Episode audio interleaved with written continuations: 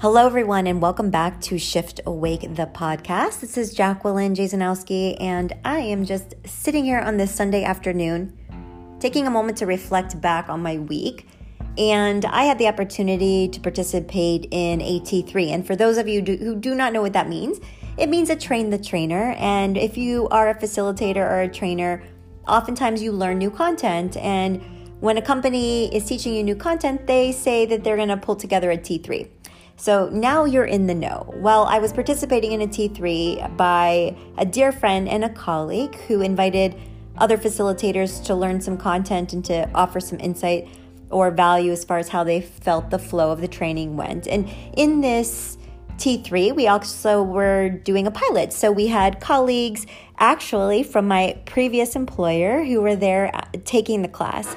And for those of you who have talked to before, many of you have heard me talk about coaching and how revolutionary I think coaching is, in the sense that it actually changed the way I experienced the world around me. And so many times when I get the opportunity to coach individuals, I can see not only physically, but emotionally, these changes and shifts that they have in the moment of a coaching conversation. So these couple days that I was at this event at my former employer, it was amazing to reconnect with old colleagues and just to hear their stories and see what's going on. And also, get some feedback on some content that I've been putting out there on LinkedIn and in the social media space, if you will.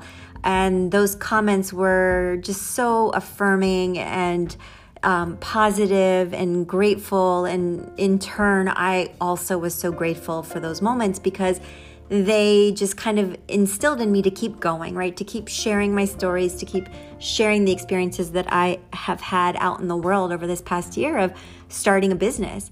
And during this time frame, there was an opportunity towards the end of the class, the end of the T3, where the students that were participating wanted the chance to see what it was like to have two coaches actually involved in a coaching conversation, because they had a couple of days to really practice these techniques. But when you have somebody who's been practicing it a little bit longer, it was able to offer them a different perspective on how to approach these conversations. Well, even though, when you're a coach and you've been coaching for a long time, getting in front of the room, it can be intense, no matter what. There's an element of fear, there's an element of uncertainty because you don't know what the topic necessarily is going to be. And when I was one of the ones who was nominated to get up in front of class, of course, some of my blocks kind of came up. Well, interestingly enough, I was the one who was going to be coached through a problem, through a challenge. And my dear friend and colleague who developed the content was the one who was coaching me.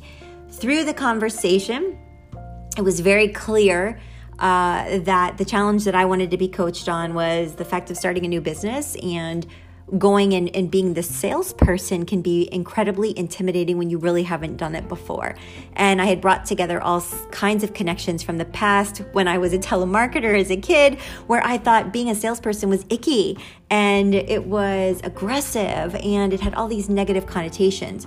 So throughout the coaching conversation, my friend and coach at the time was pulling me out of these limiting beliefs, out of this idea of what a salesperson used to look like or does look like in my present mind. So as we were going through this, there was some real raw emotion. Tears were flowing right in front of class from my side, because the line of questioning that she had asked unveiled some things that were really scary for me. And in that moment, I let the tears flow in front of a group of 20 plus people who I knew for a very long time. And let me tell you, that was a moment that so many things happened. I wanted to run away. I wanted to get the heck out. I wanted to stop. I tried to choke things back. I felt vulnerable, and it was really, really scary. And all of a sudden, I let all that stuff go, and I just became in the moment, and I let her coach me through something that I have been struggling with. And the cool thing was, on the other side of that was this appreciation and gratitude from those watching the conversation, because they got to see what really happens sometimes in a coaching conversation. There have been so many individuals that I've coached where the tears start coming, right? Or the laughter starts coming, or there's this emotion that comes from a place that they can't necessarily have identified before that moment when you're coaching and when you're breaking through barriers and boundaries of layers of perception and judgment that people bring based on past experiences, based on historical data. And this beautiful thing sometimes happens, right? When you bust through all of those judgments and perceptions and you get to the other side and recognize that they're just beliefs that were holding you back that aren't real, that were fear-based. And having that experience in front of a classroom was really hard. I mean, even looking back over the weekend, I was like, oh gosh, I wish I wouldn't have cried, but it happened and it is. And on the other side, those individuals, those students, came up to me and said thank you, and that they were grateful to experience that. And also that they knew it was okay.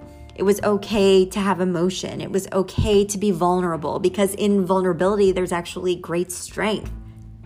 Think of all the leaders that you've seen and in their state of vulnerability when you've actually been able to witness that. How have you felt about it? I know I can speak for myself that seeing a leader be vulnerable makes me feel even that much more compassionate and kind and empathetic and willing to hear their perspective and relate to times when I've been vulnerable myself. So I share this with all of you because we often think of vulnerability as a weakness. And even in class, it came out that so many of us don't want to be vulnerable because we don't want to be judged.